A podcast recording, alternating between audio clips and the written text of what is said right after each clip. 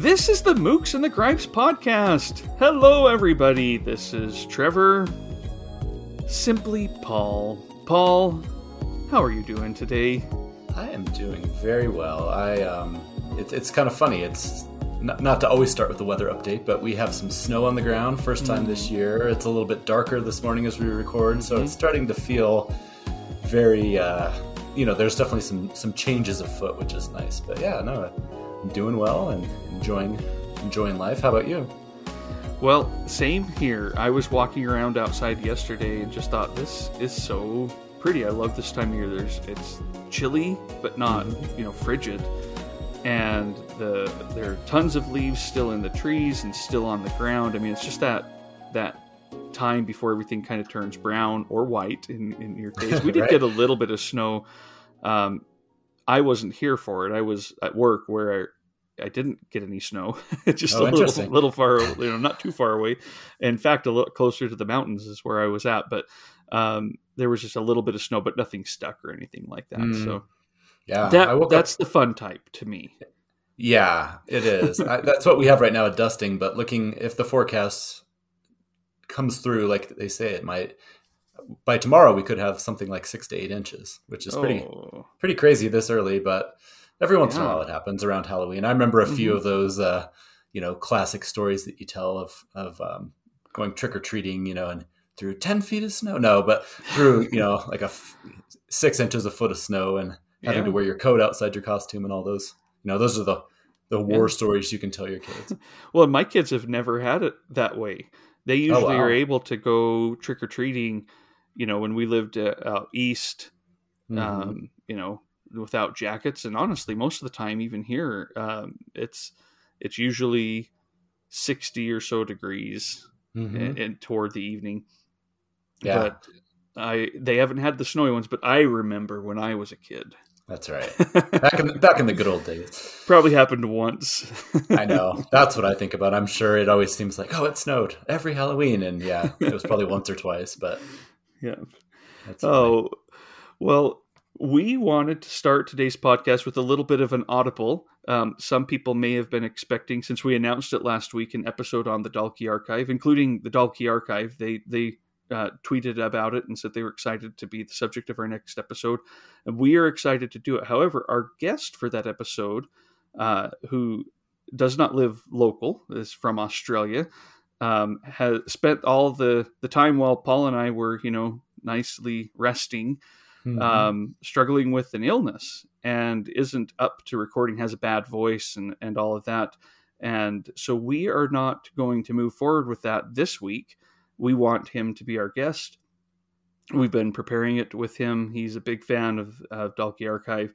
It'll be better for his presence, and also Definitely. we just are we we just selfishly want to have that conversation with him. So we are um, changing things up just a little bit today, but it won't be long before we have uh, him back on uh, our schedule. In fact, we're we're looking at just you know putting him in as quick as we can.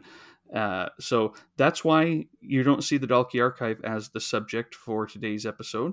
But I've got my three books. I know Paul has his three books. Mhm. I, I know our guest has his three books, and I was really excited just to to give a teaser. It was hard to come up with the three books I wanted to focus on. It made it easier that I knew both Paul and our guest uh, had chosen some authors that I would have chosen, and Mhm. so I was able to say, well, I can bring up those books if they don't, because I'll just say, oh yeah, and have you read this by them? But there were a lot to choose from still that I thought, oh, I really want to touch on that. Um, that's a Mhm. special book to me, so I'm excited for that. I am too, and I'll talk about this more on that episode. But I actually had a, a not an opposite experience, but what I realized is for how big of a back catalog they have, I have a lot of fun books ahead of me. I have Mhm. not taken as much advantage of this publisher as I maybe should have. I mean, I I've read a fair number, but looking at how many I own and how many I want versus how many I've read, this is one unlike maybe Archipelago and some of those other ones where I had read a, a, big chunk of the ones I owned. I have some work to do, so some fun work well, to do. There you go. Yeah, exactly. Yeah. This will be a, a, a, spur to get you moving on that. Exactly. Quit slacking. You got a couple weeks. You can probably read, you know, oh, yeah. just a bunch of it. yeah, pretty I, much the whole archive. Right. well, uh, on that note, what have you been reading? Yeah, I have been reading lots of good stuff. I wanted to continue to kind of give some quick updates on my Republic of Consciousness prize reading because I've been enjoying that so much. Um, I'll just make that fairly brief today and mention a book I just finished. And this is going to be tricky for the pronunciation, so just forgive me in advance as always. Um, it's I believe it's pronounced Lojman or Lojman, L O J M A N is the name of the book by Ebru Ojen, and that's E B R U O J E N and that's translated from the Turkish by Selin. Here's another one, Gokcesu, G O K C E S U. So again, that's Lojman by Ebru Ojen, and that one is published by City Light Books. And I won't go to, into a ton of detail on this one, but it's basically the story of this family that's isolated in a small house out on this plateau. And it's all about basically their descent into kind of madness and, and even some violence. So it's it's a dark book for sure, um, and I do have some questions about the second half of the book. So if anybody out there has read it or is prompted to read it, I would like to have a discussion because I'm not exactly clear on a couple of things. But despite all that, I would absolutely recommend it to anyone who likes those books that just feel very claustrophobic and you can feel a lot of dread building. You know, it might be good for. Um, I guess by the time this comes out, it'll be pushing it, but you know, for Halloween season or, or something like that because it's definitely got that that dread and that claustrophobia building. Um, and for anybody who doesn't mind, you know, some violence and psychological hardship because it's definitely a, pr- a, pretty dark one, but at the same time, it's very compelling and really good. So that's the most recent one I've read for the prize.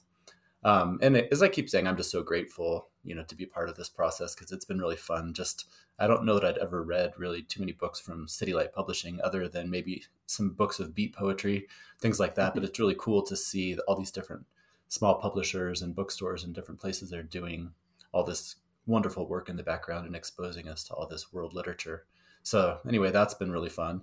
And I'm happy to say that I'm currently reading Jhumpa Lahiri's Roman stories, which I know that you've dipped into, Trevor. I don't know how far mm-hmm. you are, but one not of my most far. An- I'm kind of doing it down slowly. Uh huh yeah, it's been one of my most anticipated books of the year, and you know we've talk, been talking about it what basically probably since our 2023 preview episode, clear back in January or whenever it was. But um, yeah, I've made it through four or five stories so far, and as always, her writing it's just so magical and wonderful. She's one of my very favorites, as I've said many times. And I was thinking about it while I was reading this, and I can't really think of too many authors that are just as consistently excellent as she is even among some of my favorites, I feel like there's, you know, ones that I like more or less that dip a little bit. And with her, I just can't really think of any of her books that I've ever read where I wasn't just head over heels. Um, you know, reading her for what, 20 years now, and the level of her work is just always so consistent. Um, so, this one in particular, as the title implies, these are stories that are set in and around Rome. Um, and always, you know, one thing I love about her so much is her descriptions of food and landscapes, and then especially the people and so I was just going to read a quick excerpt that describes this group of people. Um, and they're all attending this party. And it says The atmosphere at P's party was warm but impersonal, owing to the number of people invited who knew one another either too well or not at all. You'd encounter two distinct groups, like two opposing currents that crisscross in the ocean, forming a perfectly symmetrical shape, only to cancel each other out a moment later. On one side, there were those like me and my friend and my wife, old friends of P and her husband, who came every year. And on the other, our counterparts, foreigners who'd show up for a few years or sometimes just once. They came from different countries, for work or for love, for a change of scenery, or for some other mysterious reason. They were a nomadic population that piqued my interest, prototypes perhaps for one of my future stories, the kind of people I'd have the chance to meet and casually observe only at P's house.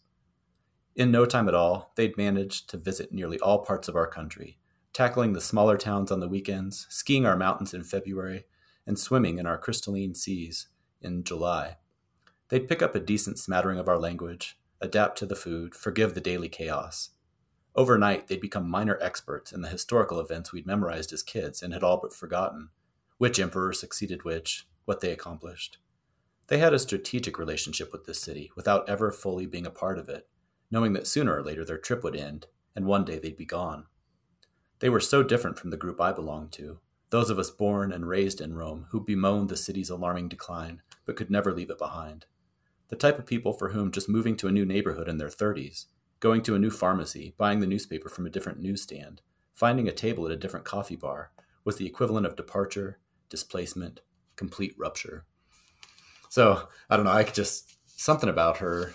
She's just right in line with everything that I love, and and I thought that was a really nice little snippet of just her ability and a couple of you know what is that like a page to just lay out this these two groups of people so perfectly and and I don't know. Anyway, so I could go on and on like I always do about her, but people know how I feel. Um, but so far, so good. I love this story, and like I said, as always, it's such a relief when you come back to a favorite author and have a little bit of that nervousness that is this one going to be as good as the other ones? Well, yes, this one's excellent as always. Awesome. Yeah, I'm yeah. enjoying it as well. Yeah, for sure. What have you been reading? So I have been reading The Heaven and Earth Grocery Store by James McBride. Okay. Uh, he's the author of The Good Lord Bird and of Deacon King Kong, both uh, you know highly acclaimed. Um, however, I've not read either one of those. This is mm. the first one I've read. Um, some uh, friends at a book club, you know, that we're doing toward the end of November, put this on the the the list, and so we we went and got it. My wife and I are, are both reading it together, and it's really good. It just came out this year, and it's it's definitely made me think I want to go read more of James McBride's work. I want to read those two, you know, that I mentioned a few minutes ago. And uh, this one starts with such a kind of captivating little premise. It's not a unique premise, but uh, here's chapter one The Hurricane. There was an old Jew who lived at the site of the old synagogue up on Chicken Hill in the town of Pottstown, Pennsylvania. And when Pennsylvania state troopers found the skeleton at the bottom of an old well off Hayes Street, the old Jew's house was the first place they went to. This was in June 1972, the day after a developer tore up the Hayes Street lot to make way for a new townhouse development. We found a belt buckle and a pendant in the well, the cops said, and some old threads from a red costume or jacket. That's what the lab shows. They produced a piece of jewelry, handed it to him, and asked what it was. A mezuzah, the old man said. It matches the one on the door, the cop said. Don't these things belong on doors? The old man shrugged. Jewish life is portable, he said. The inscription on the back says, Home of the greatest dancer in the world. It's in Hebrew. You speak Hebrew? Anyway, I'll stop there. That's just the first the first page. Anyway, then we go back, you know, to the 1930s to when this Chicken Hill, um, you know, kind of area was definitely a, a marginalized community in the greater you know whole um, it had probably been a little bit more uh, uh, Jewish in the past, had more Jewish residents, um, but a lot of black people lived there as well. And just it goes into that community in the 1930s. The different people, I mean, every chapter I feel like is introducing someone new. I'm I'm almost done. I've got like 100 and 20 pages left. It's 380 pages long. And I'm still like introducing more characters. It can be a little frustrating because I'm like, I, I want to know what, you know, what did they find? What, yeah. what's going on?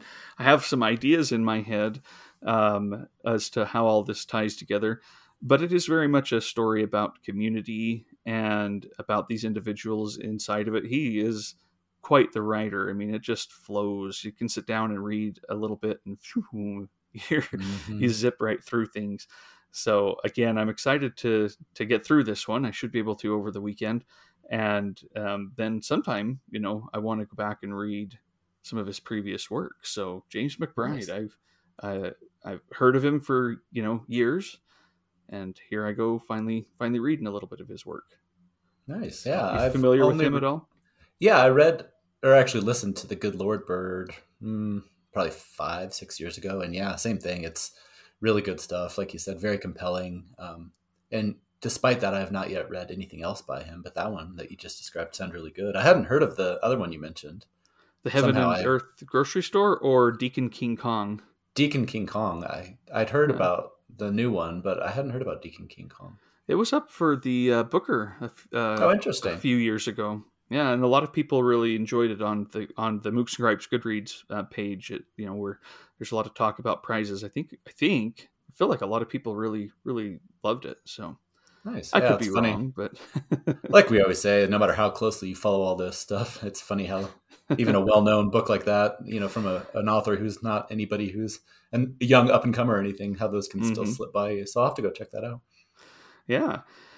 And uh, before we get to our topic itself, I did want to thank a few new Patreon supporters. Uh, again, this is always something that, that means a lot, and we hope to be able to give back by releasing episodes a little bit early on there and by doing bonus episodes every once in a while. And uh, another thing, too, for, for listeners so I've put this in our newsletter, but we are now using Substack as a host for the podcast. And that's been awesome. I've really enjoyed it. And the reason I wanted to figure it out is there are some people who have signed up as paid supporters on Substack, even though I, I didn't even know it was an option. You know, everything's everything that I release on there that is like a new the newsletter and stuff is free. And I didn't know people could sign up to be paid supporters on there, but you can. And I thought, I don't know how to get you guys the bonus stuff. You know, you're kind of Patreon supporters. I mean, same same thing. I'd mm-hmm. love to mm-hmm. get you the same benefits. Well, I figured it out, and in that process, realized we can use Substack to host everything. And so, if um, if Substack is where you'd like to support us as well, we have figured out on there how to release episodes early uh, and to get bonus episodes on there. So, you know, several options if that's what you're you're into. But I want to thank these um, new Patreon supporters. We have Joanna, um, and uh, and Joanne. You know, I very much appreciate your support to, to both of you, um, and also a longtime friend on Twitter, Marina Sofia, um, and hopefully we'll be able to have um, Marina on as a guest someday. Uh, yeah, but thank you so, so much, Marina. yeah, thank you, thank you, all of you. Very much appreciated as always. Yeah, well, we did call an audible today, like we said at the beginning of the show, to to change up our our episodes uh, plans. But this is an episode that we've been thinking of for a long time, and probably keeps getting kicked down the road as other ideas come to us. So mm-hmm. I think we've been preparing for this moment yeah, we've been living our whole lives for this. Yes. and I think it's something that a lot of people ask us about and ask each other. I'm not saying it, it's particular to us um, necessarily, but it is about reading habits. A question I get asked a lot by a lot of people, even people that I think read a lot. How do you read so much, Trevor? Mm-hmm. mm-hmm. And I don't know if I really feel like I do, you know, because I see the people who read a lot more than me and I'm not comparing myself to people who read less or even judging is that a good thing or a bad thing. There are definitely years when I read less and years that I'm able to read more. Uh, but I, I also get it. This is something that you and I spend our time doing, our free time, you know, mm-hmm. and it isn't just when we have a good book. It's, it's, uh, it's often, you know, if, if life gets in the way, it can be, uh, frustrating if yeah. we can't read, even if it's not a book we're particularly enjoying. We want to be reading. So we thought we would uh, sit down and, and do a little bit of the, you know, uh, what are our reading habits? How do we read so much? Um, you know, kind of take it from there. This will be a bit of a free ranging um, episode, of course, as one thought leads to another that that's how all of our episodes are even our very very strictly um, you know prescribed outlines get uh, get thrown aside eventually in our episodes but uh, i was going to say listeners will be shocked to hear that we might go off the cuff a little bit here. Um, and maybe it'll lead into some conversation about um, you know what types of books do we read? How do we read uh, do do we read more than one book at a time yes mm-hmm. for me and we've just heard you talking about multiple books you mm-hmm. know i think every week you're you know on instagram and on here you're like here's the the books i'm reading right uh, so but but maybe i'll just ask you that paul um, if someone came up to you and and just wanted a quick answer mm-hmm. what would you tell them when they asked you how do you read so much Yeah. Assuming they're asking in good faith and you're not going to be bashful and oh I don't read that much, you know. Right, right. You right. know what what's your what's your good faith uh, response to that? Yeah, I think a lot of it is kind of what you were touching on there. It's just to some degree what I do. Like I just always find a way to do it. And so, you know, to some degree that can mean during my commutes and when I'm washing the dishes and when I'm mowing the lawn, I'm listening to audiobooks. That's been a, an addition probably over the last mm-hmm. uh, it's been a while now actually. It's, it's been something that has become more and more important to me over over the years so that's one thing that i do. Um, but a lot of it is just like you said in my downtime you know that's just where my mind goes. I'll go sneak outside and sit you know in the hammock for 10 minutes and read or an hour and read if i'm lucky. Um, before bed i will usually you know set aside we'll go to bed usually you know 45 minutes before we're actually planning to sleep and read during that time. Um, I will say it's changed over the years. You know, when the kids were little, it was definitely more of brief stolen moments throughout the day where you'd have to just find, you know, even if it was two, three minutes. As the boys have gotten older, obviously that has created larger chunks of time. So in the evenings, if they're doing homework or if they have activities outside the house or they're staying over at a friend's house, I mean, that has been, you know, nice from a reading perspective because that does create those big chunks of an hour or more where you can just sit down and read. So, yeah, for me, it, has been a matter of, I think it's just part of it is just, it's part of my life. And like you said, I start to feel kind of panicky and uncomfortable when I don't do it. Um, so I just make room for it. But I was mm-hmm. thinking about like, even when, you know, when the boys were first born and they're newborns and you're getting no sleep and there's just no time, even then I would like take a book with me to work. And if I would go over to the park to eat my lunch, you know, just read for 10 15 minutes there. So i think it's it's a passion and a love so it's not like it's hard work but i also think there is a dedication to it. That's just kind of what i do. I've heard andy miller say that just you know this is i, I make the time for it. Yeah very much feel the same way. I mean even as a kid i, I read a lot you know on the weekends i would uh, sit on the couch i'd kind of lie down on it and and read. Mm-hmm. and when we would go visit, uh, you know, cousins or uh, well, cousins would be hard, but let's say aunts and uncles where their kids had already moved out. I mean, what else am I going to do? You know, I right, could go turn right. on their TV in the room where everybody's visiting or whatever, but I would go somewhere and, and, and read a lot. And so it was always a bit of a habit. And then, you know, uh, went to, to college and got an English degree, got a master's in, in uh, literature and um, when I went to you know beyond that and more of a professional uh, setting, uh, it was it was a bit of a of a struggle. I was still reading, but I did feel like some of the some of it was being sapped away from me. And that's when uh, my wife actually one night um, said, "Hey, there are people who write blogs mm-hmm. um, about books." Let's look at them. You know, this might be something that you like that'll help you kind of stay connected to that part of your world. And that's when I found Palimpsest and mm-hmm. John Self, you know, his okay. blog, The Asylum. Yeah. And that inspired me to start the Mookse and the Gripes back in 2008. And then, you know, we get books in the mail, you know, that we didn't expect. And, and so it has just been a part of my life. It's, it's what I enjoy. It's, it's a hobby it's um, it's a passion, and mm-hmm. so there, when I was still living back in New York area, uh, I had a commute to work that was about an hour by train both ways, mm. and and it was also in the day before you know I had a, a, phone, like I had an iPhone, but it was you know the early models. I probably had a couple of games on it, but I didn't have any ability to do what you can do on them today there was no TikTok. There wasn't Twitter at that time. It would come around soon.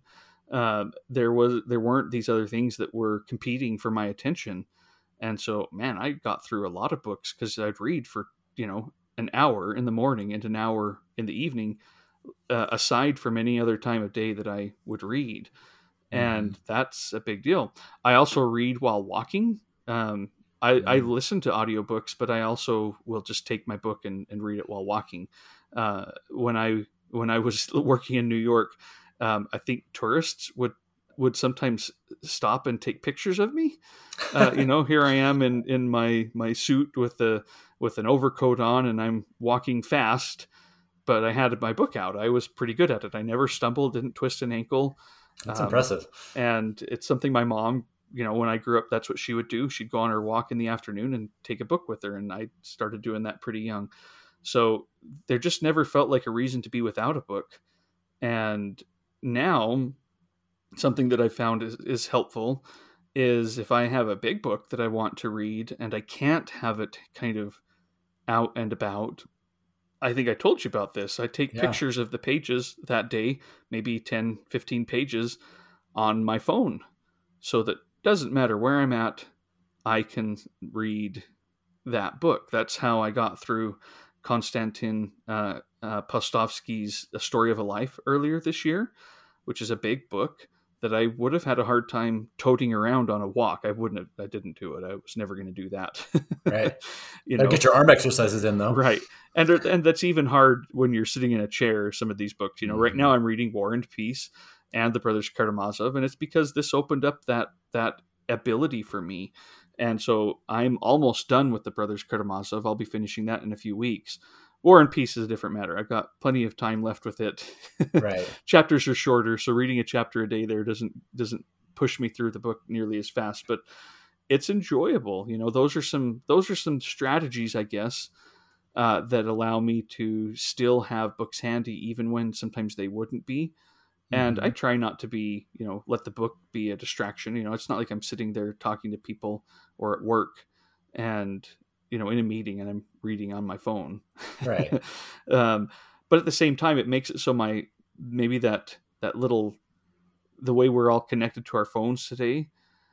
I do still check it for news or you know stupid little memes or whatever, and I enjoy mm-hmm. that. But that impulse that we have to like, oh, you know, where, where's my phone? Am I, you know, to check it? I am able to divert that to reading as well. So those are some yeah. things that I think really help. I keep at it, and and yeah, it's an exercise. I know Andy Miller talks about that in, in the year of reading dangerously mm-hmm. as well. That it can be difficult to finish books if you're not practiced at finished book finishing books. It's yeah. a it's a, a skill to develop and and these are the ways that I kind of work at it, I guess. But it's also yeah. just really enjoyable. I'm I'm with you. If I'm not there, there have, even with our podcast, there have been times when I've found that there's too much to do. I have not had the ability to read for a few days at a time, and it does. It starts to kind of you know I, I need something that not. It's not just the reading. I need something that connects me to these other narratives and that pulls mm-hmm. me away and that you know i don't know there's it, it is something that I guess we have the added benefit of maybe we're addicted to it. yeah. I mean, I think it's true, but I also, I would still argue that like people talk about, you know, meditation or for some people prayer or whatever. I mean, for me, I do think it's one of those daily things. Mm-hmm. It's, it like centers me. It reminds me of who I am. Like you said, there is the element of you do get snippets into other lives and all that is hugely important but it's also just very centering just the act of it. It's almost this daily this daily habit that just i don't know it's just been part of my life so long that i think it's just i like the I way you put it versus addiction. That's that's a better yeah, way to exactly. put it putting a positive spin. I'm on the reading pr campaign. No um no I, there's probably a little bit of addiction as well but i mean you mentioned the phone. It's interesting because you know social media and everything is such it can be such a distraction and it could be considered an obstacle to a lot of this but it's also interesting how it has like you said with palimpsest mm-hmm. and some of mm-hmm. the forums and it's developed into twitter and all these other friends that we've met online it is also a huge it adds fuel to the fire i mean i get so mm-hmm. excited mm-hmm. when i'm having these conversations with people or i see these big stacks of books they're posting or reading so it actually despite being a potential distraction, it can also be something that's a, a, big motivator for me. But I will say that there are times where, say, on the weekend, I'll take my phone and just stick it in the other room, you know, for an hour or sometimes a day, but that's pretty rare.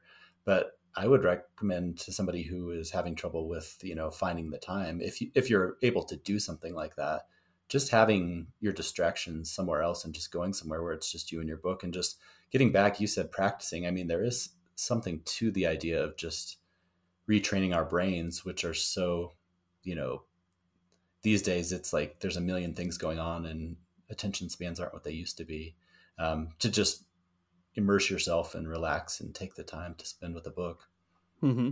and it isn't easy um, I, I do that sometimes and it gets easier like you say it's there's practice involved so if there's somebody who is sitting there and thinking i'm going to do that today and you find it stressful to put your phone somewhere else or you know mm-hmm. to to not have that um, that's not a that that's i think fairly common and i've experienced that uh, and I don't want to live in that kind of stress. So sometimes I'm like, this isn't working right now. I'll push a little bit harder because I want to be better at it tomorrow. Mm-hmm. Uh, but I maybe am not going to be able to sit down and, and read for you know 30 minutes with my phone in another room. And, and it's hard because there are so many this is the way people connect to us work you know is like if yeah. i'm home uh, in in the daytime even on a day off i have a really really really hard time um, focusing on uh, reading for example without mm-hmm. having my phone there because what if someone needs me even though they shouldn't and it's my day off and whatever so i totally get that uh, but it, i also find that it's pretty helpful and, and this brings up another theme with me. Um, are there times of day that you feel your reading habits are more productive, or do you just kind of steal from any time that you can get uh, to to read? What what's your what's your habit when it comes to just a normal day in the life of Paul? Yeah, I mean, I definitely would say evenings into night, you know, are the the main times where I kind of immerse myself. Um, there are nights where my like I'll, I'll get home from work and my wife has to work a little bit later and the kids are gone or something like that. And so sometimes I'll get, you know, half an hour or an hour where I will just be able to do that. Um, like I said, right before bed is another big chunk of time if we're looking for like big time, amounts of time. And then, um, you know, every day when I'm at the office, I will, there's a park right over by where I work and I will sneak away. I've done it for years and years now and take like 45 minutes to just do a couple of laps around the, the park over there to get some exercise and fresh air, or sometimes to brave the snow or rain. I try to do it pretty much all weather. And that's where I've really enjoyed the audiobooks in addition to my commute. So those, you know, would be the big chunks of time. But there are other times if you're up early, you know, and, no, and nobody else is awake or something like that. That's where I feel like it's like sneaking in a little bit of time even if it's 10 or 15 minutes yeah. it feels it feels nice to just i know you're a sometimes an early riser so i think don't want to steal your thunder but i imagine you might get a l- little more time in the mornings but for me that's not as common but when i do it's always such a wonderful way to start the day i really like it and in some ways i would like to make that a bigger part of my normal habits is sneaking in a little time early no, well, there's probably where I've given a, a, a misimpression. mm. I would love to be more that person too, uh, but I I have a hard time in the morning feeling like I'm fully there. yeah. Um, but also, even when I am, like I did try for a while, like I'll get up quite a bit earlier. Our friend Bob from the Bob Sphere, you know, on on mm-hmm. Twitter and uh, and he has a, a YouTube channel and a great Instagram presence. He gets up really early and reads and that's how he says he gets through books you know mm-hmm. so i thought i'm going to try that and again my big issue is that that's when my brain is the most active about my stresses Oh, yeah. I'm someone who at night can be completely calm. No, it doesn't matter what I have the next day. I mean, it does, it does matter, but you know, I can still feel fairly calm even if I have some big event the next day. I can have nothing going on the next day and still wake up in the morning feeling nervous about mm-hmm. things, you know, and what, mm-hmm. and so that my brain doesn't really allow me the best peaceful mornings to to read. But I did try for a while, and I found that that doesn't work. What does work is an audiobook while I'm getting ready in fact, I find that healthy and and um, pretty helpful. Um, and sometimes I have those pictures of like War and Peace there while I'm brushing my teeth or something like that. You know, so I, yeah. I do still start pretty early with those habits, but in terms of being able to sit down and and read. My wife does that, and she really likes it. But I I find that I'm too antsy. Mm. Uh, maybe I need to work at it, you know. But I also like sleep and and right. I just you know I, I, do get I get I get up I, all my life I get up and I go to school or I get up and go to work and so it just that's how my brain is my brain is on that until I get to work or school or mm-hmm. something like that and then it then it calms down I wish it were different, but it's not. not. I know. no, I know. I'm the same way. Well, I mean, we kind of you touched on a little bit of your reading habits, but so if it's not necessarily in the morning, when you know you've talked about how you'll take pictures and mm-hmm. do it on walks and everything but then i assume maybe like in the the evenings and weekends is yeah. chunks of time too evenings and and the weekends now with something like war and peace where it's say five pages or six pages a day per chapter i'll i'll get that in in the in the morning um mm. generally mm-hmm. and mm. you know i know for some people it's like no these are books you have to sit down with and no no uh you know not saying that's wrong but this is the way i'm getting through them and i am mm-hmm. loving it uh yeah. you know i i i feel like it is uh, a very lively story i'm sure there are some things i'm missing from that other experience of no i just sit down and i highlight everything um, but i'm usually you know by the time i get home i've read 20 25 pages of a physical book just by doing it that way and stealing that time. Um, you know, when otherwise I might be like, you know, having a snack or eating lunch and and doing something else. Now I still do, you know, look at Twitter. Um, I still look at TikTok stuff. I still look at YouTube, but most of that is book related. So, like you mm-hmm. said, it, it often gets me excited to read and and all of that. Uh, though you know, I have other other things that take up my time there too. You know, I the news is is always pressing, and um, you know, I, I, I know you like hockey. I like mm-hmm. the NBA, and so when this time of year comes around with the NBA starting back up, you know that that it's not as bad as it used to be in terms of how much time I spend on it, but I still right. like to watch a, a few clips and get the the news on you know last night's games. So. Uh, I don't think either of us have forsaken other paths and other other things. Um, and I still like to watch, uh, you know, shows or or movies. Mm-hmm. Um, I went last weekend. I went while my wife worked at the library. She works. The library's open from ten to noon, or sorry, from ten to two on Saturdays, and so she works from ten to two. Well, I bought tickets for me, a, a ticket. You know, I went by myself to see Killers of the Flower Moon. Oh, awesome! At, starting at ten o'clock, knowing it's basically going to get over at four with trailer or with previews and all that at the beginning, and it did. I got home at about the or sorry, I'm my my math is way off. It's going to get over at two because it's basically four hours long. You know, once you add in the, the the previews and such, and so I got home at about the same time as my wife. That's where I spent my day. Nice. Where yeah, I could have been reading during that time, um, but I've you know and and yeah, I still have my my kids that want to do things. Um, I had to run my kid around last night. My my 15 year old he went to see a movie with friends, and I took him to the movie house, and then I went and picked him up. Um, those are the moments when something like an audiobook really really comes yes. uh, comes in handy. In fact, I'll I'll tell you, uh, the, I'm I'm listening to Heather Clark's uh, biography of Sylvia Plath, Red Comet. Still, I'm over halfway done with it uh, but I've been reading it for some time. And then I am also listening to and really enjoying. Um, uh, and I, I was gonna study his name before I brought it up on the podcast.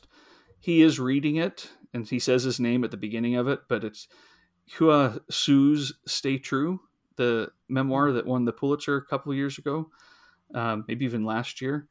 Uh, listening to that. It's fairly short, but that's what I listened to last night when I was running around. So it's always got stuff in the background. But sometimes yeah. I'm listening to music. You know, I uh, because I really enjoyed it. I've been listening to the soundtrack to Killers of the Flower Moon, and so you know, it really isn't that this is all that that I do, but I think it's the consistency. Mm-hmm. I miss days um, where this, you know, I'm doing other things but this is ingrained in me that I get back to it, and some days I'm able to read an awful lot, and other days not very much. But it's just because there there always seems to be the ability to have a book out. It doesn't require me to sit down and, and spend two or three hours a night in my chair, nothing else touching me.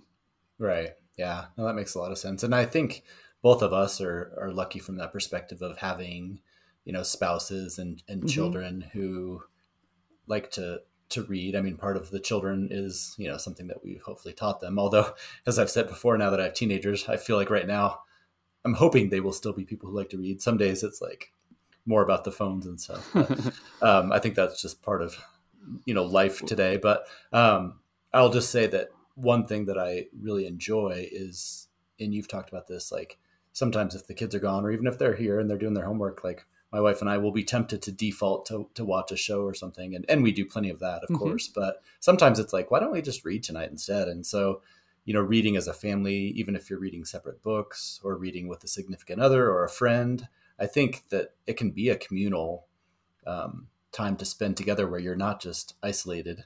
You know, some people I think maybe feel guilty or like if they're reading, they're ignoring somebody else. But if your significant other is, is reading a book or even if they're on their phone, you know, you can just be reading next to them. And it's still one of those things where you can get some extra time where you're not off in your ivory tower. You're you're right in the middle of things and you're still having conversations and everything, but you can you can be reading in and around you know an area where other people are too i think that's a good point i know we all have a vision of the perfect reading time mm-hmm. is being able to sit down no disturbances that way i'm able to give my full attention to the book and and sure that's that's a really great way to do it but if that's the only way i do it then i i'm not going to be able to read very much at all and so yeah i think i've figured out and you, and what you're saying um, rings true to me. I I can have these things uh, in a little bit more of a snippet like fashion, mm-hmm. and and still interact and, and engage with uh, people I'm around. Um, and and there are probably times when I need to work on it. You know, if I'm with family on a Sunday afternoon, a bigger family and whatever, and I I pull out my book, that could be rude. So it's not like I'm saying that's what I, I do. I've done it. I've been told by my wife to not do it, you know, which is fair. Um, but at the same time, um, you know, there are moments when it's not going to be rude. You know, yeah. it's not going to be similar to just pulling out my phone and doing that when someone's talking to me. Um, For sure. You know, but yeah, all things to, that I've kind of tried to work on. Yeah. Um, an, another question that might help here, uh, which we talk about quite a bit. Um, do you find that having book projects or or goals are helpful? And, and the reason I'll bring this up is I used to just kind of read whatever I wanted when I finished a book. And it really has been while doing this podcast with you that I've realized it is very helpful for me to have a book on the horizon that I'm looking forward to. Mm-hmm. You know, it used to be like, well, if I want to read it, I'll just I'll, that's what I'll read when I'm done. But now this kind of keeps the fire going. You know, mm-hmm. keeps things hot, and so I don't mind that a book I want to read is one I'm scheduling for next month. And I used yeah. to not do that, but I find that exceptionally, exceptionally helpful in keeping the momentum and I've read more books because of that. There's not the the tendency to to not know what to read or to you know start several books and not really be into any of them. Mm-hmm. Um, it it's I, I really do enjoy having the the book project goal, whether it's you know a read along or even just I'm gonna read once I'm done with this book. This is the one I'm gonna pick up next and yeah. it kind of gets slotted into that that routine and and makes me excited you know mm-hmm. no i agree I, I definitely do i with a caveat i think one thing that we've always talked about we've said it many times on here is i think it's really fun to to have projects and to have plans and to have a stack of these are the ones i want to read next but i think at least for me and i think probably for you the the important part of all that is to allow yourself some grace and some flexibility because if there's ever a time where it does start to feel like it's an assignment or you start to for feel sure. some pressure even if it's self-imposed i think t- for me that's the exact opposite of what i want in my reading life and so I do agree. I think it's really fun to have those. And I've told you, like, I have kind of an unwritten rule in my head of reading, you know, two or three big classics per year, for example, or, or whatever the case may be. And I love those types of things. But I do think there is a part of my personality where if I started to feel like it was too much of a an assignment that it, I could bridle against it or, or start to lose some of the, the passion for it. And I've even run into that a little bit. Like this year, only as much as I've loved the various things, I've had more things going on this year than I ever probably have before between, you know, the Joseph and his brothers that I've talked about and, you know, the NYRB Women Project, which is not an assignment. It's just these really cool things I want to take part of. And then judging for the prize, like there have been a few times where I've been like, you know what, I would really like to read the NYRB Women book, but I just feel like right now, if I do it, it's going to be forcing it. And so for example, I will take, you know, a couple weeks off from one of the various things that I'm doing and just recenter myself with something that feels right at the time. So yeah, I absolutely agree with you. I think it's really fun to do it and, and I love having books to look forward to and, and big projects, but I just think it's important for me to also not ever make it too stringent. Yeah. I think that I feel the same way. Um, as much as I enjoyed being a, and we talked about this when you were mm-hmm. looking at the Republic of Consciousness for the U.S. prize, you know, being a judge, doing the Best Translated Book Award did become at times a chore that was not enjoyable, mm-hmm. and it it made it hard for like I got into the biggest reading slump of my life after that was done because I all of a sudden didn't know what to read next. I'd kind of been worn out of reading a bunch of things that I wasn't enjoying and so very much I agree with you. But mm-hmm. I also think too there there can be that pressure like, you know, I started War and Peace. I need to finish it because it's so big, it's getting in the way of other things. But I've eliminated that almost entirely by just saying, no, I read a chapter a day. If I want to read another one, I will. Mm-hmm. They're short. Uh, but that doesn't get in the way of anything. And it's I don't have that sense of oh I need to I need to finish this because I've got X Y Z book um, in line, and so start stopping the the sense that I need to finish this quickly has really worked for me this year. That's and I don't know if I've ever really done this in the past. It's been this year that I've decided this is something that's working for me. And again, it was Konstantin Paustovsky's A Story of a Life, where I'm like, I really want to read this, but let's be honest, I, it's it's 700 and some odd pages, maybe even 800 pages of of a memoir in Russia. As as thrilling as it's going to be, am I going to be able to finish it before these you know books that I want to read come out and they're published and I get onto them? I'll probably put it aside. And I said, no, let's just do this. Then it was it was also kind of because it was working with the NYRB women thing to not feel that I need to read as much of this today as I can so that I can get on to the next thing. Yeah. But I take a bite of it and then I put it aside happily. And that worked so well for me. It became something I looked forward to and it eliminated that pressure. And yeah, it took me like three months, but I loved it. I loved yeah. that experience. I would take the time too to to like look at the artwork that he was talking about or to look up different people because there wasn't that forward that, that sense that I needed to keep pressing forward in the short term, but just that I slow and steady. And that was one of my favorite reading experiences ever. But it definitely helped to eliminate that pressure. Um, even though it was a reading project at that yeah. point, it became yeah. a daily a daily thing. Um, it just worked. I there I'm sure there will be times and and I'll be honest, uh, the War and Peace is short enough that I never have felt like it's been a chore, other than at the beginning when I didn't know what was going on or who I mm-hmm. was talking with. So I would spend time. Okay, which one is Andre? Which right. one is Pierre? you know, yeah, for sure. How am I figuring this out? Um, and the Brothers Karamazov at the beginning was just thrilling and easy to get through and they kind of reversed roles where the Brothers Karamazov has longer chapters and they become a little bit more digressive. Uh, frankly, I'm surprised I was able to get through it and, and have um, you know such fond memories of it back when I was in my early, early, early 20s.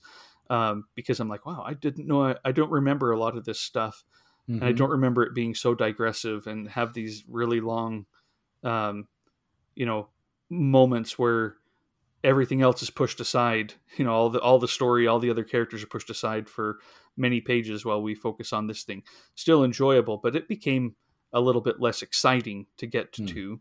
And Mhm. now um, we're back. We're back. You know, Dimitri has been uh, taken in. Uh, Dad's dead. Um, Mhm.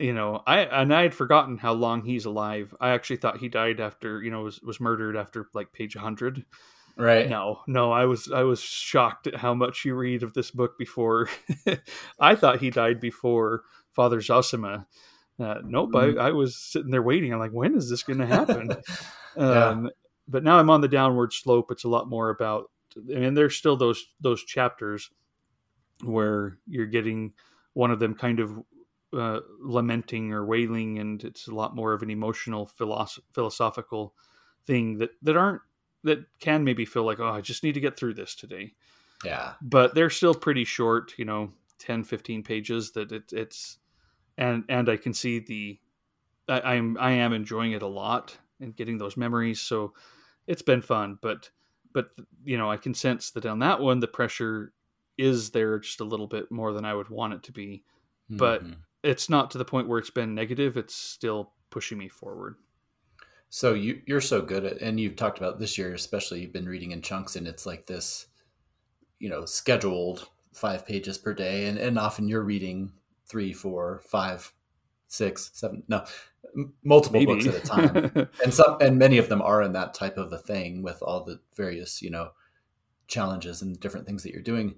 Do you do you allow yourself? Let's say you're reading a certain book and you come up to the end of the daily reading and you would just love to spend the rest of the day reading that like do you just cut yourself off are there any instances where you kind of just let the serendipity or the the passion just carry you through like how how have you managed making it whatever the balance that you need to, to enjoy it the most does that make sense yeah, for sure.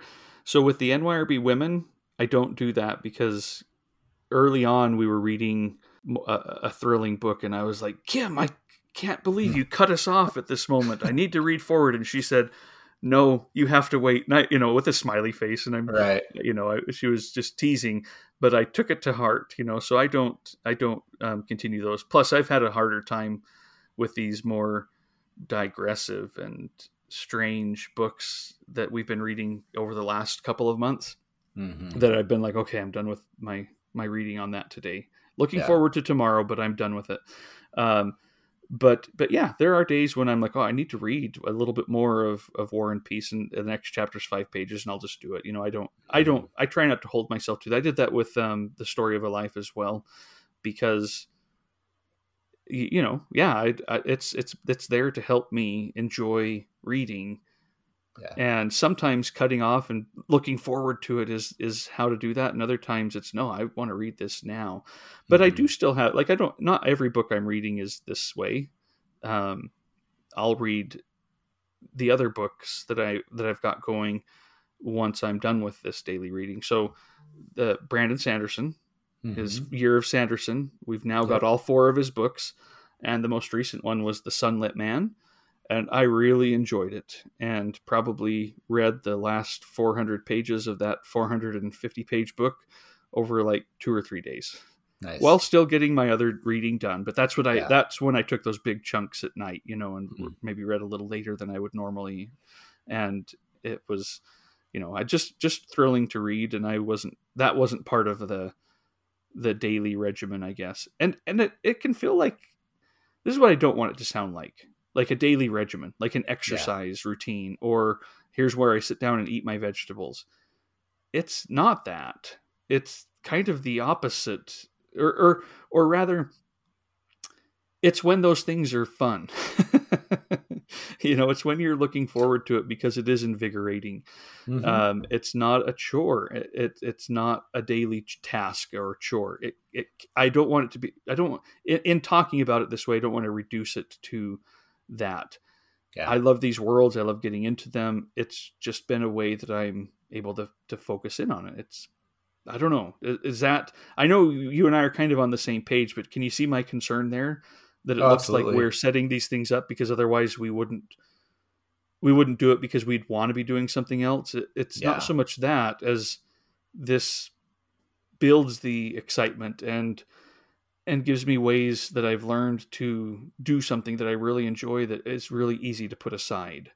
No, I agree. Um, I think it goes back at least somewhat to our when we were saying earlier about it requires some practice. I mean, it's like anything. If you, you know, are out of shape and you start going on walks for a while, it's like, oh, I have to go do that. Like I force yourself to do it, but there reaches that point where it's something you do look forward to, and and you know, it may not be a perfect comparison because I I think a lot of people, you know, do just have the passion for reading, but just as far as the habit building and and making it something where you train yourself to do it, I think there is a lot to that. But that's why I wanted to ask you about like allowing yourself, you know, those passionate times to to if you're really enjoying something, just to read in big gulps. And it sounds like you do that.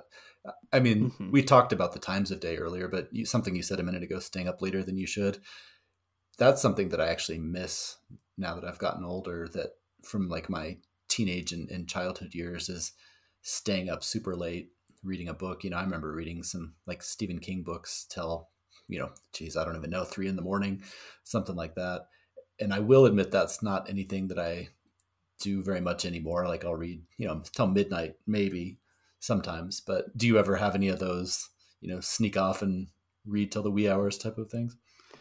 Very rarely because it I'm so tired, you know. I know. Or I dread the morning, you know, that's the part.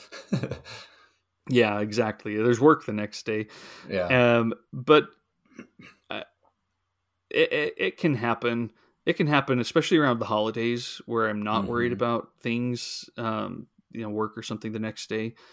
But in general, I I would say my, uh, you know, even with the sunlit man, it was like eleven thirty. Yeah, you know, exactly. Maybe midnight a, a night or two. Um, probably over the weekend, I made it to midnight. mm-hmm. You know, Saturday night last week. I don't remember exactly, but um, but yeah, it's that's pretty rare. I I can put down books. I've always been able to when it's time. You know, I know some people, and, and my wife is is one of them. If she's really into a book, it's really hard for her to put it down, even if she's tired or even if she's got stuff the next day. It's just you know kind of stressful. She needs to know how it how it how it plays out and can get really mm-hmm. uh, involved in it. And I've been someone who I can have two pages left, and I'm like, oh, I'll just have to finish this tomorrow. yeah, know?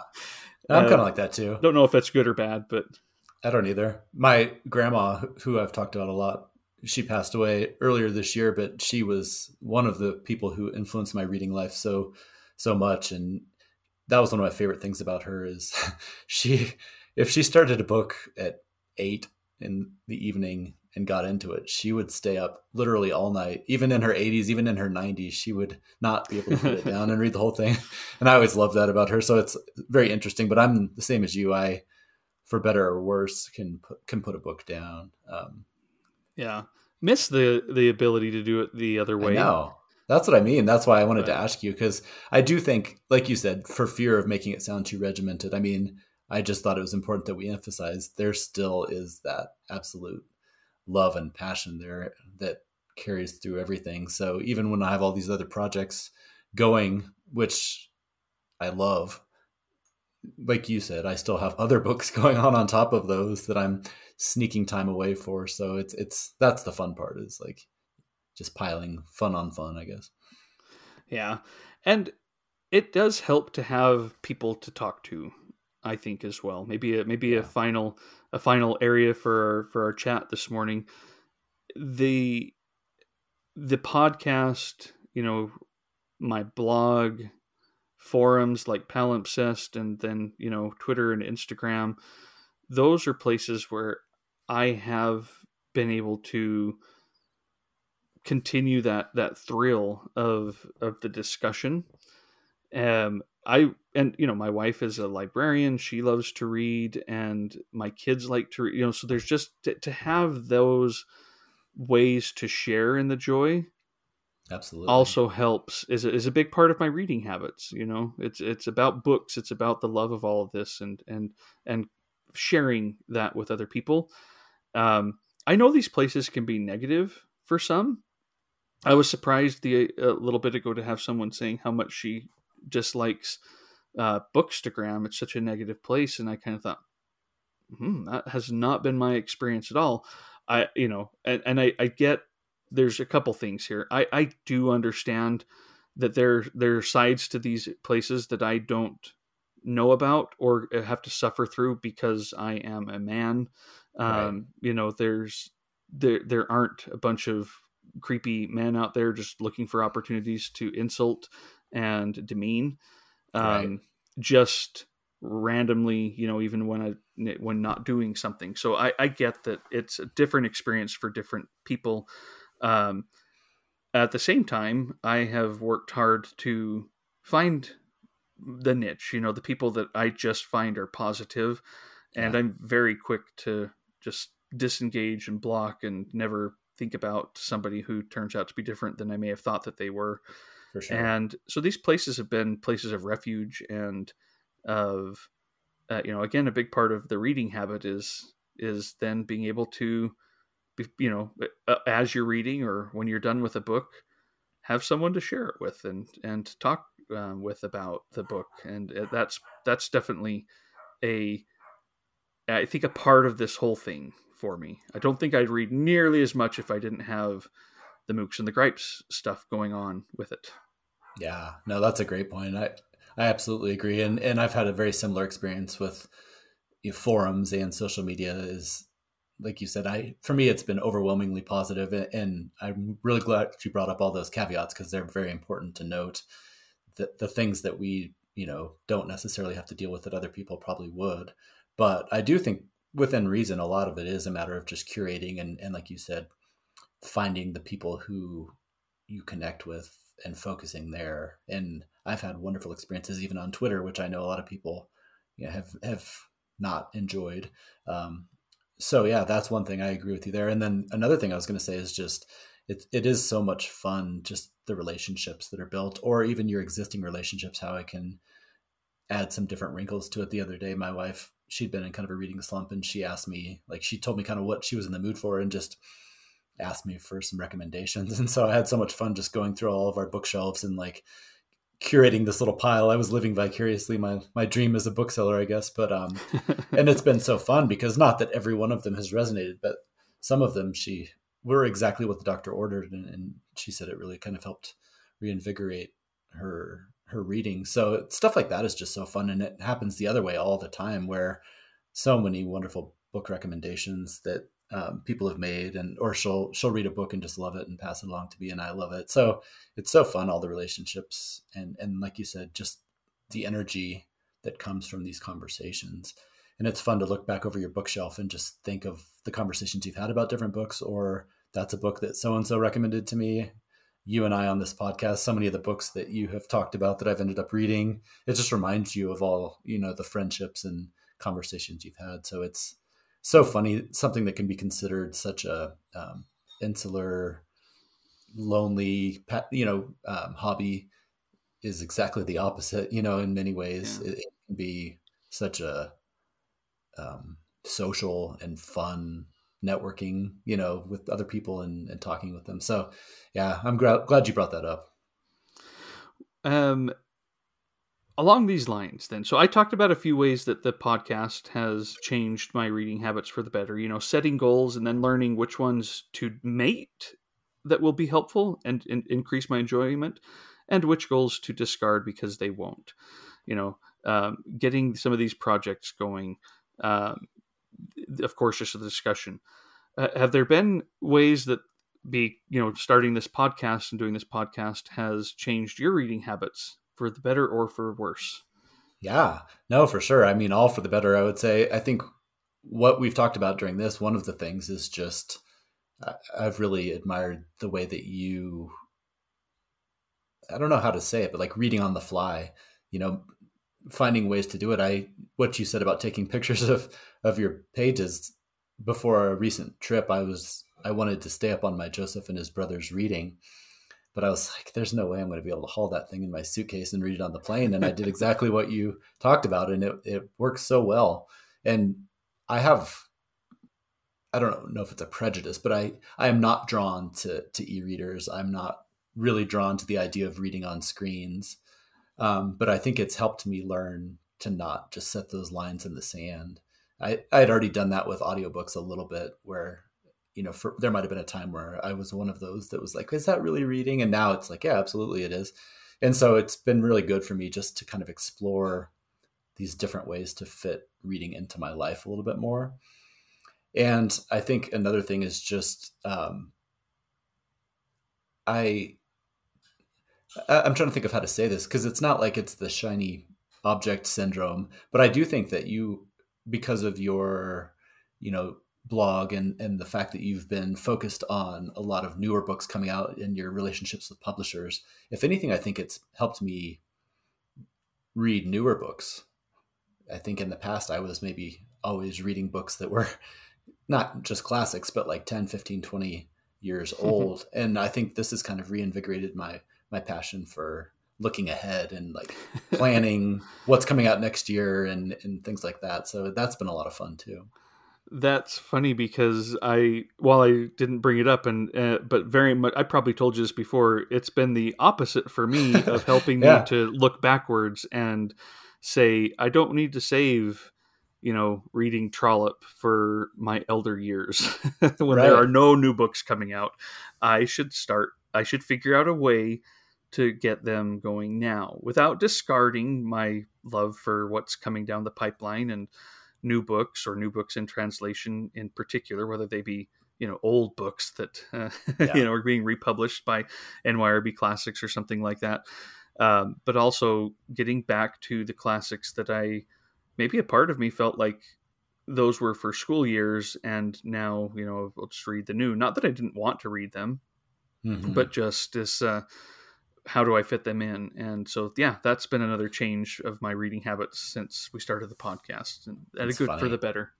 yeah, no, it's fun. I mean, if anything, it's just I think the theme there is just no, don't limit yourself. Whatever you might think or like have these preconceived ideas or these habits, it's fun to just broaden your horizons. Even something like I have a tendency I've talked about to parcel out authors, even ones I love. Like I'll uh-huh. read one and then I'll wait a couple years and read another one a couple of our author episodes or just other things that we've done, it's been fun to just go all in. And if you're in the mood, just deep dive on an author like Scholastique Mukasonga. That reading all those just back to back to back created an experience that I would have loved them all individually if I'd spread them out. But reading them like that, as rough as some of the material is, I mean, it just I was able to make connections and remember things and, and understand things that I don't think I would have been able to do otherwise. So yeah, I think it's just yeah. um, that's another thing. It's just that that willingness to to try new things to you, eh, or like go outside of what you would normally do. I think there's a lot of power in that. Well, I don't know if our ideas for this episode, you know, reading habits and exploring our reading habits fully came to fruition. I think we talked a lot about them Mm-hmm. Um, and maybe in a better way because I think our focus was how do these help us to continue. It wasn't just oh here's my reading habit, then yeah. sit down. It's why do I do this? How has this helped me enjoy reading and keep that joy going and and prevent the the pressure that can make reading a, a, chore you know what are the ways of what are, what are the habits I've, I've realized in our conversation that a lot of my reading habits are are that you know i've tried to figure out ways and so i'd love to hear from listeners what do you do? What what does and doesn't work for you? Because definitely our reading habits are not going to work for everybody. Um, you know they might not work for me next year. Uh, but that's part of the fun is figuring out what is working and what isn't and modulating them appropriately because I just want to enjoy the books. You know, I want to read. There are a lot of books that I want to read that I haven't read yet, and I'd like to be able to get to them. And when I get to them, be able to enjoy them the best way that I can. And so I'll I'll keep on you know adapting and and changing things. You know, we've already had our episode on um, highlighting books and underlining and annotating books. Does that help? with your reading joy or does that detract from it um, does it go back and forth? I think for me, it goes back and forth. You know, there are books that I, I think that's part of the joy, and other books where I'm like, I just want to keep reading. I'm not going to stop and and and do that. And um, you know, so that's always the goal here. Is my reading habits are are me. You know, they are part of part of who I am. But but I think they're built up to perpetuate that excitement, or at least as best I can. You know, keep that going. yeah, no, I love that. I think that's a really important point. Is if you're a life a lifetime reader like we are, it's not going to stay the same through the course of your life. There's going to be periods where certain things work, certain things don't, where you just cannot find the same amount of time, so you have to make it work. You know, life changes, illnesses, all kinds of things like that. But I think hopefully what people have realized through all of this is just the idea that no matter what it is, it, it's like this shining light for us, something that is one of the joys of our lives. And so it's not any trouble at all. And in fact, it's it's a huge motivation to, to continue to adapt and find ways to make it work for that part of your life. And like, I just want to echo what you said. I would love to hear other people's thoughts um, about this. Like, what are their reading habits? How how have they changed? And and if any of them have questions, or if there was topics that we didn't touch on for a future episode, I could see this being kind of a recurring thing where we talk to, to people and, and share their reading habits and, and answer questions about ours. I think it's a lot of fun to talk about because it's something like when we we see these big stacks that people read or we see their reviews. I'm always curious to hear how other people read too and, and how it becomes part of their lives. So I think this could be an ongoing conversation. And and in many ways it, it, it's almost as we as we frame it this way of what brings up this joy, I think I think it's part of many of our conversations. Um, mm-hmm. Last year, we did our winter reading episode where we kind of talked about what do you look forward to that amplifies the reading experience at this time of year? You know, do you like a hot drink? What kind of drink do you eat with snacks? Do you do you sit by the fire? Do you get some covers out? You know, I'm saying all those things because they're so enticing. You know, but there are others that you know, what kind of chair do you like to sit in? Um, that kind of make it so that it is the comfy, cozy, um, or on the alternative, do you sit at a desk because you're you're reading something that you want to really focus in on and you don't want to be lulled into dreamland you know too soon or uh, i like both of those for different things. And i you know that's kind of a fun part of this too reading habits. You know how do you carve that time out but also how do you amplify mm-hmm. the, those times and make it so that it's just a, a joy? And um, how do you do that in the various seasons not just you know fall and winter which i think we're often you know thinking about this aspect of it but spring right. and summer you know do you go on the mountains up in the mountains and with a book?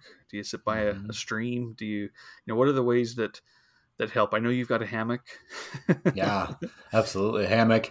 I love reading by the fireplace for sure. That's another one. But yeah i mean i know some people love reading at the beach or poolside. I will do that when i have it available but i will say that is not my favorite thing in the world uh, yeah my, mine love, either too much sun yeah exactly too much sun too much sand but for that, some people that that's said, exactly what works if if I'm at a at a pool that does have like protection from the sun, oh, I can sit there for a long time and, and read. Yeah, absolutely. um, last little thing, kind of on this line, habits and ways to amplify, that just popped into mind. Music. Do you have a soundtrack? Do you do you like it that way, or uh, maybe sometimes it's just not feasible? But if you yeah. you know think of your ideal moment where you're able to sit down you have that chunk in front of you that's yours. Do you fill it also with a little bit of a soundtrack in the background? Or do you put on noise noise canceling you know white noise or something? Or do you just yeah. like it ambient noise?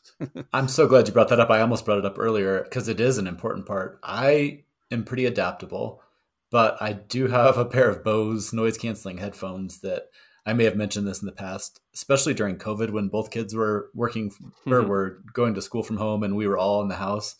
There were those times where I was I wanted to read and it would have been hard, and I put those on. Sometimes I will listen to, you know, you mentioned a soundtrack earlier, like the assassination of Jesse James by the coward Robert Ford. That Nick Cave soundtrack, I've listened to that thing hundreds, maybe thousands of times while reading because it's just kind of nice background noise. I'll listen to classical music. I I cannot do lyrics when I'm reading.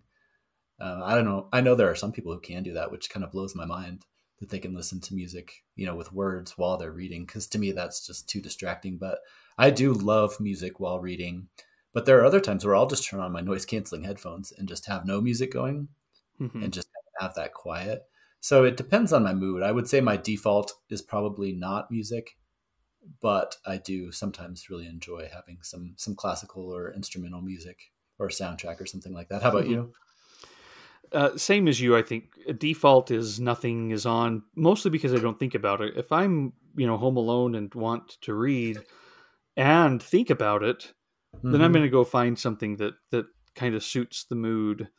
Um, whether it's classical or, or, you know, it's kind of weird. This is not stuff I would enjoy listening to if I were sitting down and just wanting to listen to music. But some of these like lo-fi beats mm, yeah. that people put in the background of like their videos or that play on you know things on Instagram or whatever that are just kind of a rhythm. Mm-hmm. I actually can have that as the background noise because it's oh, that's interesting. It's not distracting, but it's there, and I don't know. I, I don't mind that. I can't think of anything in particular right now. I don't I don't know of what I what I go to, but sometimes I'll find something like that. I'm like, oh, I'll put this on for a little bit, um, and then when I'm done reading, I'm like, okay, time to turn that off. It's not again not something that I sit and enjoy listening to, but it does it does provide a nice rhythm to things. If I get the right one for the book, it's particularly, uh, you know, kind of fun. Yeah, but I was in general, I don't have stuff on. I was going to give a quick plug. Um, Tim Saylor, who's an audiobook narrator and a friend of ours online that mm-hmm. many of our listeners may know. Hopefully, he doesn't mind me sharing this, but he created this playlist called Reading and Writing on Spotify. It's 48 hours of music. Mm. and I listen to that thing all the time when I'm at work, when I'm hmm. reading. Sometimes if I'm just in the mood for music, but I don't want anything that's like, you know, that requires a lot of attention. So, like I said, hopefully he doesn't mind me sharing that. But if anybody wants to look that up, uh, it's got just a, a wide mix of everything. Most of it is in- instrumental and classic, classical stuff, but um, it's absolutely wonderful. So I, I would be remiss if I didn't mention that because that's been a huge part of my reading life, probably for the last couple years. Actually, it's it's a wonderful collection. So stuff like that is definitely something I will throw on. Invite people to to share their reading um, playlists yeah with should. us. Uh, i would love to to hear some. And because that's also something that can be kind of fun is sitting down and creating one of those. Mm-hmm. again with the anticipation of oh this will suit the mood when i'm reading you know jane austen or something yeah, like that. Absolutely. Yeah i would love to have people if it's an album or a you know a specific artist or if it's a playlist they've created and they're willing to share i would love to have that because that would be a lot of fun well, we better, you know, again, we're we're very capable of continuing to find new new little angles to to just keep blabbering on about. But it's been enjoyable. This, oh yeah, to save that for part two and part three and part four down the road. That's right. We got it. We don't want to spend all of our, you know, we'll, we'll run out of things to say. That's right. That's always the fear. All right. Well, thanks so much, Paul. I'm glad that we were, you know, able to to still have our conversation today about something that we've been preparing for um, you know, sad our guest. I don't know if we've announced who our guest is, so I'll just leave it kind of private for now. But um, couldn't join us today, but also that's okay. You know, get oh, feeling oh, yeah. better. We'll look forward to to having that conversation as soon as possible. Um, maybe even in the next episode. We'll we'll see how it fits into all of our schedules. But we'll be back in a couple of weeks for sure um, with another topic, uh, whether it be the Dalkey Archive because it fits or something else we don't we don't know but we will be back. Happy you know it, it, this will be released on halloween for you know patreon and substack subscribers um, but others will be getting this at the beginning of november. You know as we get into this time of year where things are uh, kind of rushing to the end. I know. Such a fun time. Yep. We'll talk to y'all later. All right. Thanks everybody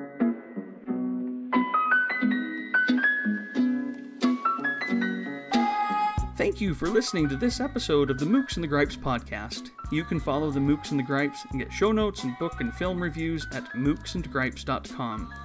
On Twitter, you can follow Trevor at Mookse and Paul at BiblioPaul.